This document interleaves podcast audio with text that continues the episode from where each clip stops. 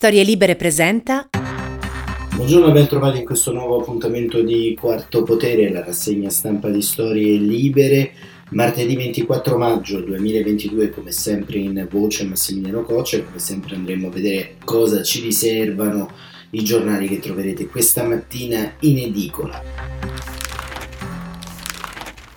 E partiamo subito dalle prime pagine. Il Corriere della Sera apre con Davos, l'attacco di Zelensky, ehm, c'è appunto vertice internazionale di Davos, il presidente ucraino ha attaccato, sferzato nuovamente i paesi occidentali nella eh, richiesta di imporre nuove eh, sanzioni e la Repubblica, Draghi, Europa, fisco e balneari non negoziabili. Questi sono ovviamente i temi anche di eh, contrasto in seno alla maggioranza di governo e come vedremo stanno in qualche modo diventando sempre più improcrastinabili. Il dibattito molto importante ieri è avvenuto tra Enrico Letta, segretario del Partito Democratico, e Matteo Salvini. Il primo ha accusato il secondo di tirare eccessivamente la corda. Vedremo davvero nei prossimi giorni come evolverà questa presunta crisi di governo, diciamo presunta perché eh, sembra nuovamente stagliarsi l'ombra della cosiddetta campagna elettorale permanente su questo tipo di eh, rivalse e al centro nel taglio centrale di Repubblica Ucraina Mosca valuta il piano italiano per la pace, la stampa, l'Italia sorvegliata speciale nel governo tutti contro tutti. La definizione appunto di Italia sorvegliata speciale è arrivata ieri dal commissario per economia europeo eh, Paolo Gentiloni che ha fatto il punto nella conferenza stampa in cui ha presentato le varie proposte, le varie azioni della Commissione europea per il prossimo anno, tra cui la sospensione del patto di stabilità e ha centrato eh, un po' il punto che sta animando anche la maggioranza in questi giorni sul nodo delle riforme, riforme che eh, l'Europa esige per la piena applicazione del PNRR e che però insomma dalla riforma dei balneari fino a quella del catasto trovano sempre delle barricate all'interno dei partiti. E eh, ancora libero, cara sinistra, europeisti sì, ma non fessi. Giù le mani dalla casa, libero ovviamente rincara la dose intorno a quanto richiesto da Paolo Gentiloni, il giornale La UE si butta a sinistra, assist di Bruxelles, il Fatto Quotidiano, potevamo arrestare Rina prima di Capaci a parlare un carabiniere che appunto parla di una presunta soffiata che sarebbe arrivato quattro mesi prima della strage di Capaci. La verità, l'UE profughi schiavi anti-inflazione, Pfizer caccia i bimbi sotto i 5 anni a terza dose è efficace all'80%. Il tempo, Europa, cattiva maestra e il resto del Carlino, guerra alla Cina, l'ultima gaff di Biden. Anche qui interessante notare come ieri si è svolto anche qui un muro contro muro, una sorta di scontro, conflitto verbale tra Biden, la Casa Bianca e la Cina sull'isola di Taiwan. È sembrata la manovra di Biden che dichiarava di voler difendere l'isola da eh, ingerenze straniere più come una mossa strategica in realtà che come una mossa militare, ma staremo a vedere. Il messaggero, poche riforme, l'alto là dell'Unione Europea, il sole 24 ore, stop di Bruxelles al nuovo deficit, il riformista 30 anni fa combattevano contro Falcone, ora contro i referendum e poi una nota di Sergio Delia dell'associazione Nessuno Tocchi Caino, ergastolo per Vadim e questa la chiamate giustizia e Vadim è il primo soldato russo condannato all'ergastolo per crimini di guerra da un tribunale ucraino per aver sparato a dei civili che passavano nella città di Bucha sulle biciclette per scappare dall'offensiva russa. Il mattino le spiagge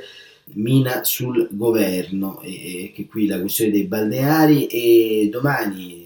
L'Europa pensa all'inflazione, ma il problema sarà la recessione, un articolo di Stefano Feltri e la notizia giornale se la mafia vive di segnali, il candidato del centro-destra a Palermo non celebrando Falcone, gliene ha dato uno chiarissimo e il manifesto La carestia della pace, ovviamente il titolo del manifesto è rivolto soprattutto a quanto sta avvenendo appunto al vertice di Davos dove si cerca anche di comprendere quali siano i punti di caduta e i rischi di un'ipotetica carestia, appunto. Il blocco dei porti, il blocco del grano ucraino può avere delle serie ripercussioni su tutto eh, lo strato di produzione mondiale e di approvvigionamento. E questo cerchiamo insomma di comprenderlo leggendo un po' questa prima pagina del manifesto e del taglio alto. Il quotidiano comunista riporta anche lo scontro elettorale sotto l'ombrellone, ovvero quello che vi abbiamo raccontato, i balneari e tutto il resto, insomma, sono una questione che eh, preoccuperà e darà più di un grattacapo a Mario Draghi. Il eh, foglio inizia appunto con un editoriale, un articolo nel taglio centrale di Giuliano Ferrara dal titolo Falcone, uomo della Repubblica. E noi proprio con questo articolo iniziamo a entrare nei giornali di questa rassegna stampa perché ieri, insomma, come avete visto, si è svolto il trentennale della strage di Capaci tra le tante analisi che eh, sono state fatte. Noi ovviamente ieri, piccolo inciso, abbiamo dedicato una rassegna stampa speciale leggendo le pagine appunto dei quotidiani di 30 anni fa che raccontavano la strage di Capaci, potete trovarla all'interno delle piattaforme, ma andiamo a leggere l'interessante articolo di Giuliano Ferrara, Falcone, un uomo della Repubblica, la storia del PM tradito e veleno da opinionismo investigativo. Trent'anni dopo Giovanni Falcone era diventato quello che era, un uomo della Repubblica, a parte sbavature retoriche moleste che continuano a dimezzare il suo ricordo e lo riducono a valori in conflitto con le istituzioni da lui rappresentate, l'eroismo del giudice assassinato dalla mafia con la moglie e la scorta, in un pomeriggio di maggio ha ripreso il suo posto. Da giudice istruttore Falcone provocò e interpretò negli anni Ottanta la stagione finale della mafia siciliana travolta dal pentitismo, con scrupolo e nel più assoluto segreto raccogliendo le confessioni di un soldato di medio grado dell'organizzazione. Si mosse sulla scia dei Valachi Papers, le carte della buscetta degli anni 60, sulla Cosa Nostra dei Genovesi, dei Gambino e dei Bonanno, con una differenza significativa, testimoniando pubblicamente al congresso, in televisione e poi affidando il suo racconto al giornalista Peter Mass e alla leggenda cinematografica successiva Joe Valachi, fece il ritratto dell'organizzazione criminale e della sua struttura decisionale nominando le famiglie e inducendo una nuova legislazione di contrasto, ma le regole della giustizia americana imposano all'FBI e alle corti di giustizia altre vie per la neutralizzazione dei patrini, vie dirette, puntuali, dimostrate atto criminale per atto criminale. A Falcone riuscì, fra controversie e dubbi giuridici, ma in un contesto emergenziale di guerra di mafia, che era verso diverso dalla situazione americana, di ricondurre un maxi processo di cui Stato e magistratura e forze dell'ordine furono i protagonisti indiscussi e i veri attori antimafia. Il pentimento di Buscetta e la sua testimonianza, incastrando definitivamente il vertice di Cosa Nostra. Dopo la strage di Capaci e la successiva strage del giudice Borsellino e dei suoi, una leggenda chiacchierona, ideologica e di pronta beva, banalmente politicizzata dai soliti noti, volle che per pagare il sacrificio dei magistrati coraggiosi fosse, invece che la mafia che li aveva uccisi, lo Stato italiano, che essi rappresentavano in tutto il loro lavoro e che attraverso di essi dimostrò, come ripetuto ieri Sergio Mattarella, che la mafia non è imbattibile. Falcone e Borsellino avevano ovviamente dei detrattori e dei nemici, come tutte le persone che incidono e fanno, L'elenco è lungo e bisogna distinguere tra la tirata liberale e garantista di un Leonardo Sciascio contro i professionisti dell'antimafia, le comprensibili polemiche sulle derive e le strumentalizzazioni cui si prestava la gestione investigativa dei mentiti e le insidiose trame della politica, anche di quella che si voleva militante antimafiosa, scrive Ferrara, dei media arrembanti e delle correnti sconfitte della magistratura e di altri apparati che ebbero il solito comportamento ambiguo ma furono loro a vincere. Falcone e Borsellino scontarono l'isolamento tipico delle battaglie eroiche e alla fine pagarono con la vita per una vittoria dello Stato, non per un'insistente vittoria dell'antistato mafioso. Falcone fu un uomo della Repubblica fino alla fine, sapeva che il Parlamento aveva varato con la legge voluta da Piero Torre dieci anni prima del suo assassinio una legislazione draconiana ed efficace contro il reato associativo di mafia. Sapeva che il maxi processo e la definitiva condanna del vertice mafioso non sarebbero stati possibili senza il contributo determinante degli apparati di Stato e delle legislazioni di emergenza varate dalla classe politica repubblicana. Sapeva che il famoso terzo livello, il luogo di una segreta collusione tra politica e mafia, era un'idea esposta anche alla calunnia e all'infida gestione della stessa mafia. Arrestò per il reato di calunnia un pentito che ascrisse a Giulio Andreotti di aver stato mandato all'omicidio per Santi Mattarella rispettava il segreto investigativo come nessuno, non si esponeva a becere strumentalizzazioni. La sua idea della mafia come potere era sottile e molto siciliana, come dimostra il suo magnifico libro scritto con Marcel Padovani, Cose di Cosa Nostra, e la sua visione della funzione della magistratura era garantista. Basta leggere quanto scrisse e disse sulla revisione delle carriere tra inquirenti e giudicanti, in considerazione del lavoro di impostazione della Direzione Nazionale Antimafia che vide la luce a cavallo della sua morte, per la quale era candidato. Lavorò un anno come direttore generale degli affari penali nel governo di Giulio Andreotti e questa era la sua veste istituzionale, ma anche l'espressione della sua vocazione di servizio, politica e di Stato, quando fu ammazzato a Capaci. La leggenda nera di Falcone, tradito isolato ed esposto al massacro dallo Stato, è solo un veleno propinato dall'opinione pubblica per tre decenni da politicanti senza scrupoli e media senza contatto con le cose reali. Una storia che sembra finita nell'udibrio delle nuove rivelazioni del solito opinionismo investigativo di una trasmissione RAI. E questo è, diciamo, il ritratto molto importante, molto bello, come sempre, di Giuliano eh, Ferrara e, ed è un ritratto che ci eh, pone appunto all'interno di un complesso domino di ricostruzione storica, un domino che ovviamente facciamo brevemente con questo articolo di Falcone, ma che ieri abbiamo voluto fare storicamente in modo un po' più assertivo, un po' più strutturato, un po' più diciamo complessivo rispetto a quello che era un'analisi del contesto, perché al di là delle statistiche che ci parlano di una scarsa conoscenza dei giovani di quella stagione, i cosiddetti giovani che hanno sempre scarsa conoscenza di qualcosa, a mio avviso rimane molto importante riuscire a eh, recuperare e a eh, rivivere quella fase storica che è eh, la fase della storia contemporanea più prossima a definire i punti eh, di criticità del contesto in cui ci troviamo. E andando avanti invece, ma cambiando anche argomento, un interessantissimo articolo di eh, Angelo Parebianco sul Corriere della Sera parla del partito putiniano d'Italia e le strategie di Movimento 5 Stelle e Lega. Verso il voto si sta facendo strada l'idea che occorra tornare al proporzionale, sembra al momento l'unica via sensata. Parebianco questo articolo scrive ci fu un momento nella Firenze del 200 in cui il legato pontificio riuscì a costringere Gelfio Ghibellini a governare insieme la città. Un po' per celire, un po' sul serio, ci si può chiedere se dalle parti della curia romana ci sarà qualcuno così autorevole da convincere due partiti, che saranno probabilmente i più votati alle prossime elezioni, PD e Fratelli d'Italia, a governare insieme, dal momento che grazie all'intelligenza e al coraggio dei loro leader essi si sono schierati, senza riserve mentali, dalla stessa parte, quella occidentale, in questa guerra.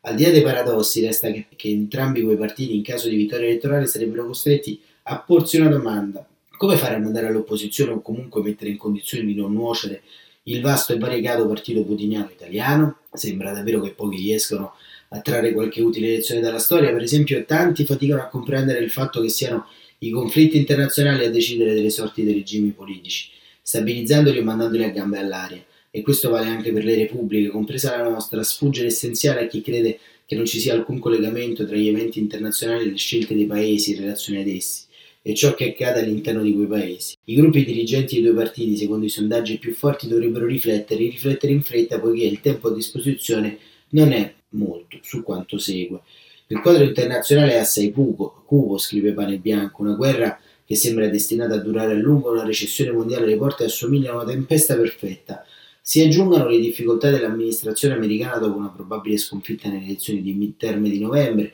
la possibilità che Macron non disponga di una solida maggioranza dopo le elezioni parlamentari di giugno, le perduranti incertezze e oscillazioni di una Germania manifestamente priva di una guida forte e autorevole. Con il fiato di Putin sul collo di tutti quanti, i cinesi in beata attesa di comprare a prezzi di saldo tutto ciò che sarà possibile comprare in questa parte del continente eurasiatico, si osservi poi la situazione italiana, scrive Pare Bianco, logorare il governo Draghi ormai l'attività a tempo pieno di 5 Stelle e Lega. Se fallisce, le probabilità di fallimento sono a questo punto assai elevate, l'azione del governo in materia di impiego dei fondi di recovery nel rispetto dei patti concordati con Bruxelles, ci saranno due conseguenze, l'impossibilità di contrastare gli effetti più drammatici della recessione e un danno reputazionale che si ripercuoterà sul lungo termine.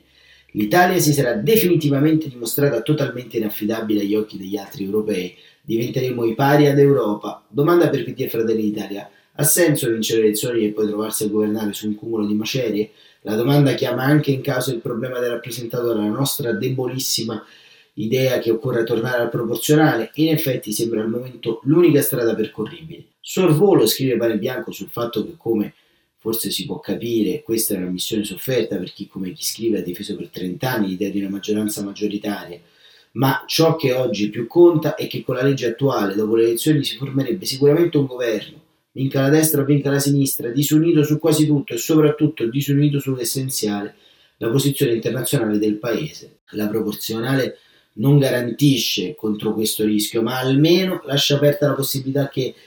per la via parlamentare si formi una coalizione con qualche unità di intenti sulla politica estera, perlomeno se la forza del partito putiniano, il potenziale grande centro, 5 Stelle Lega Berlusconi, di cui ha scritto Paolo Meni sul Corriere del 23 maggio, oggi maggioritario in Parlamento, verrà seriamente ridimensionato dalle scelte degli elettori. Forse bisogna scommettere sul fatto che quando cambiano i sistemi elettorali cambiano anche almeno in parte l'offerta politica e per conseguenza la possibilità di scelta degli elettori.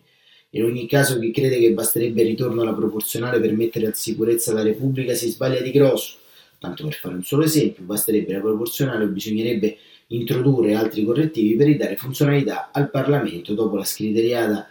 riduzione dei parlamentari. PD e Fratelli d'Italia dovrebbero smettere di diventare in materia costituzionale solo bandierine identitarie. Il PD con la sua tradizionale ossessione per la difesa della Costituzione così com'è, nata dalla resistenza, eccetera, eccetera, difende di fatto la democrazia assembleare con governi deboli, continuamente in balia di qualunque fazione e fazioncina parlamentare. Fratelli d'Italia non sa fare di meglio, si limita ad agitare per ragioni identitarie il vestito presidenziale ben sapendo quanto ciò, costituzionalmente parlando, è rilevante. Oltretutto, che significa presidenzialismo? L'America Latina è la patria del presidenzialismo, in pessime versioni. Il seme del presidenzialismo francese non ha funzionato solo grazie all'elezione diretta del presidente e al sistema maggioritario a doppio turno. Ha funzionato anche perché dispone di un'alta dirigenza amministrativa di qualità, cosa che da noi non c'è. Dismettete entrambi, PD e Fratelli d'Italia, le bandierine fate un bel disarmo simmetrico e bilanciato e cominciate sul serio a discutere su come rafforzare le istituzioni di governo. Ne avrete entrambi interesse. Partiti deboli e istituzioni di governo deboli è la peggiore combinazione per la Repubblica in questa nuova e pericolosissima fase della storia del mondo. Conclude Pare Bianco, ci sono sicuramente dirigenti politici che lo hanno capito, ma non c'è alcuna necessaria relazione fra capire le cose e fare qualcosa. Giustamente dice Pane Bianco eh, con questo editoriale che fotografa perfettamente da un lato il contesto e dall'altra il grande tema che abbiamo visto, ovvero diciamo le tensioni all'interno della maggioranza, ma che sono soprattutto le tensioni di chi si prepara a una campagna elettorale incerta e le tensioni di una classe dirigente che non sa davvero come superare la stagnazione. E sulla stampa chiudiamo con questo articolo, vi accenniamo a questo articolo di Anna Zafesova, Il tesoro della ricostruzione, Johnson in pole position, si parla di Ucraina, eh, l'affare appunto di, eh, della ricostruzione e,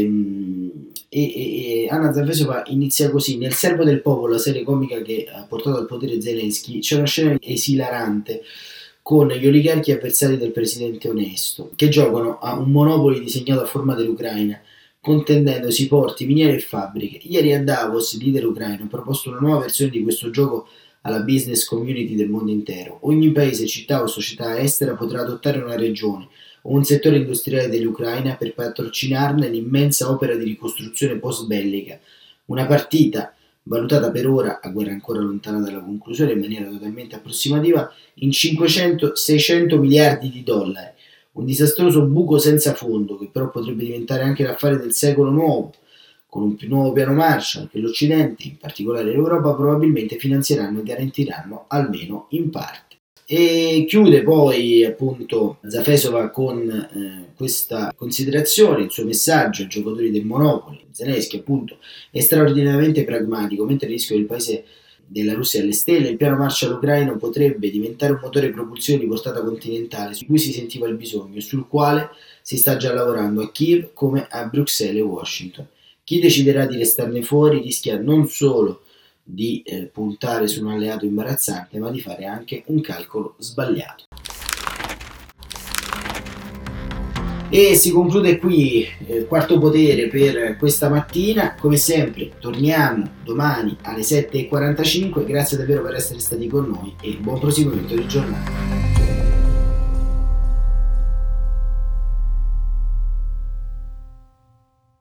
Una produzione storielibere.fm di Gianandrea Cerone e Rossana De Michele. Coordinamento editoriale Guido Guenci.